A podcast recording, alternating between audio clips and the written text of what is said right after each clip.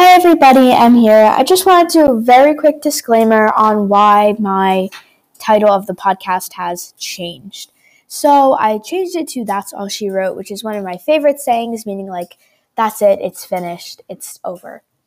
Um, so, I just wanted to do a very quick disclaimer to let you guys know why that changed if you were curious. And yes, it is still the same podcast, it is still me. It's just directed towards anyone between like kid, tween. So it has a little bit of a more like um, open audience now.